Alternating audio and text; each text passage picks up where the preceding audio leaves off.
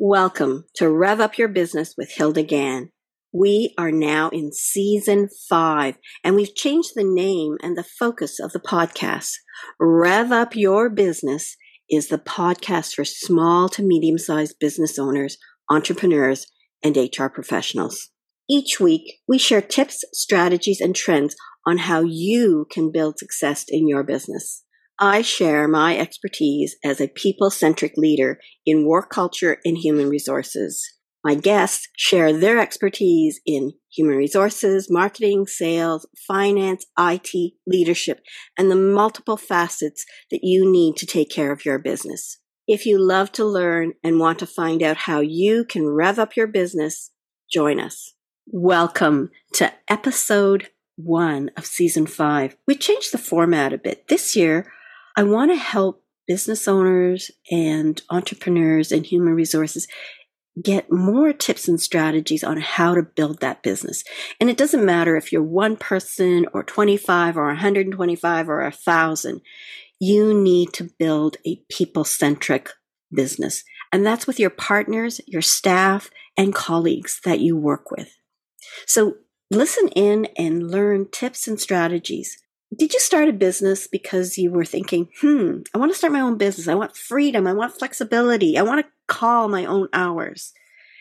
And now that you're building that business, you realize you have to be the jack of all trades. You have to be thinking about what do I need to do to do the finance, the payroll, the, the strategies, the marketing, the social media.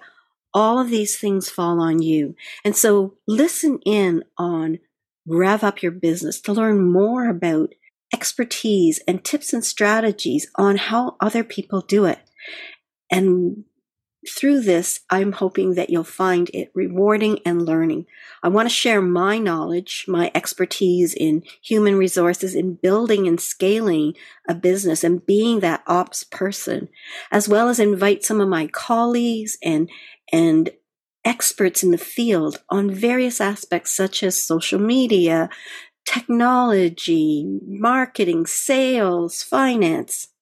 So, what do I want to start with? I want to start this week's episode with work life balance. You started your business because you wanted a work life balance. You're an executive because you want to build a business, but you want to have some time for yourself. So let me start by sharing my journey and how I see it as a triangle. A triangle of balancing the work that you want to do with the family life that you want to have and then yourself. And by yourself, I mean making sure there's time for you to enjoy certain things, to recuperate, to de stress. And I wasn't one of those people that always did that. I focused more on the other two parts of the triangle. The work. I love the work that I do. I love helping people. I love helping them build their business, scale their business, and to, to help them with their journey by giving them knowledge that will help them think about how to apply it. And the other thing was my family. I spent a lot of time helping, guiding, supporting, being with my family. And if anything sacrificed, it was me. It was my time to do things. And I remember working with a coach, and the coach said, I said to the coach, Oh, I'm going to go for a massage today. It's my guilty pleasure. And she pointed out that it shouldn't be guilty. You shouldn't feel guilty about it. You should feel that this is something that you're worthy of, something that you should reward yourself.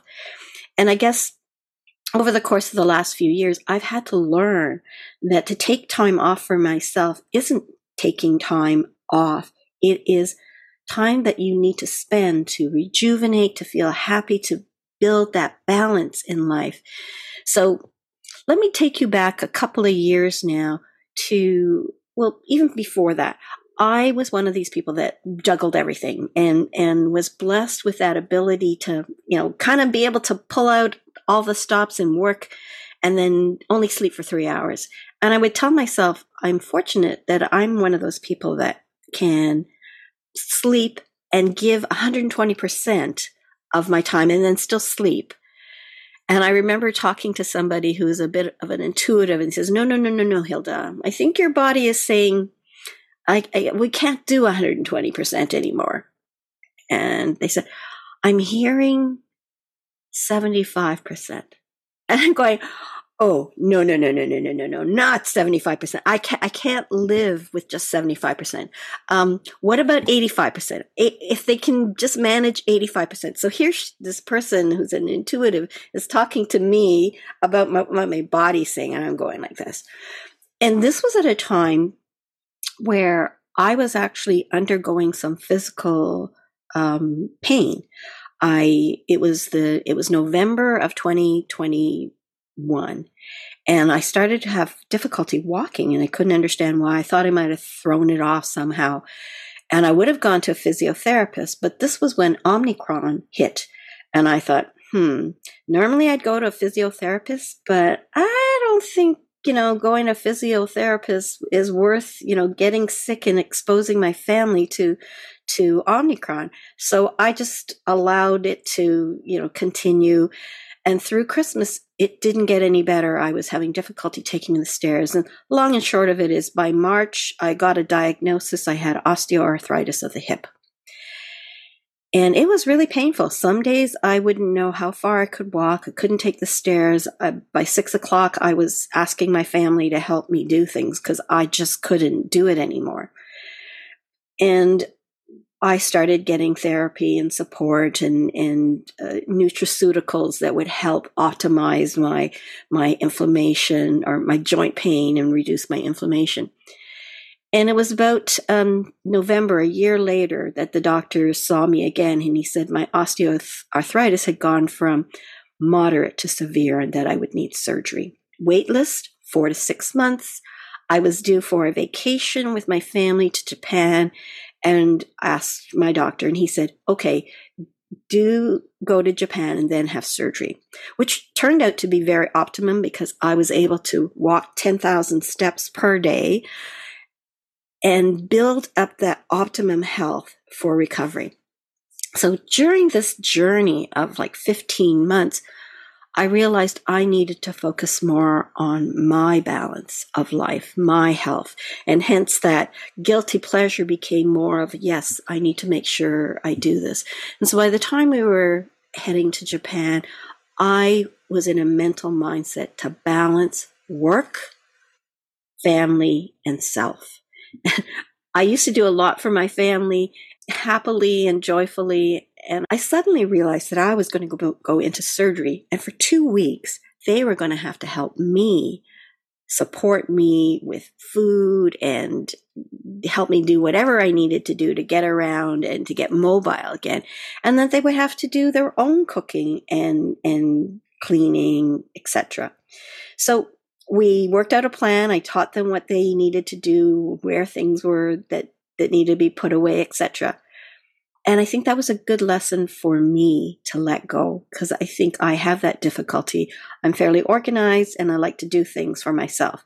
So I, during this journey, learned to balance the work, family, and me.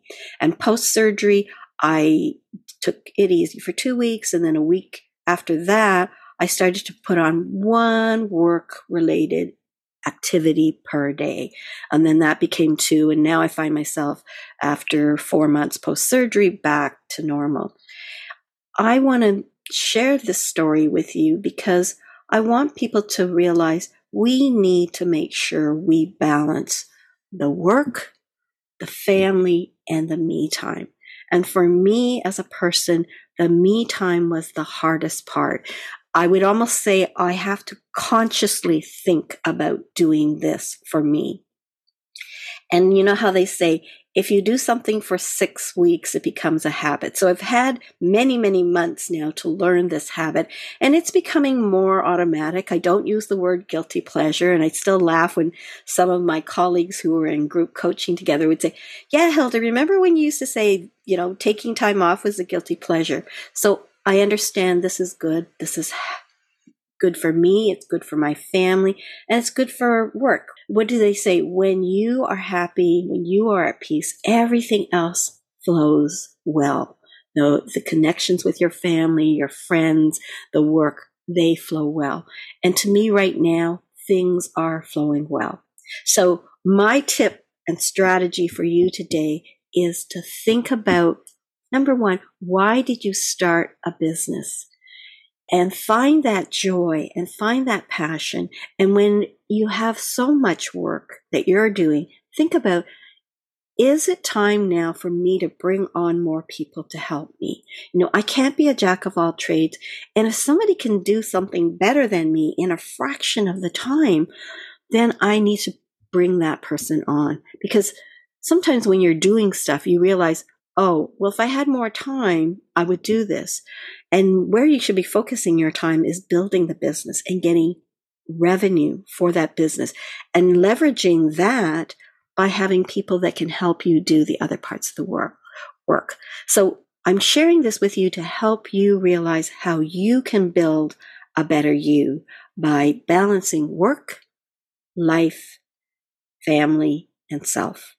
And when you do that, you will be a happier, healthier entrepreneur, business owner, and this will be the success. So I want to continue with different topics every week to help you in your business. Uh, if you like this, give it a thumbs up and share it with others. There's more to come. I'm going to talk about mission, vision, and values, which sounds ooh to you, but it is a must. It is a must for small business owners, no matter what size you are, to have a mission, vision, and values. This will give you a foundation and this will help you build your business. Stay tuned for that section.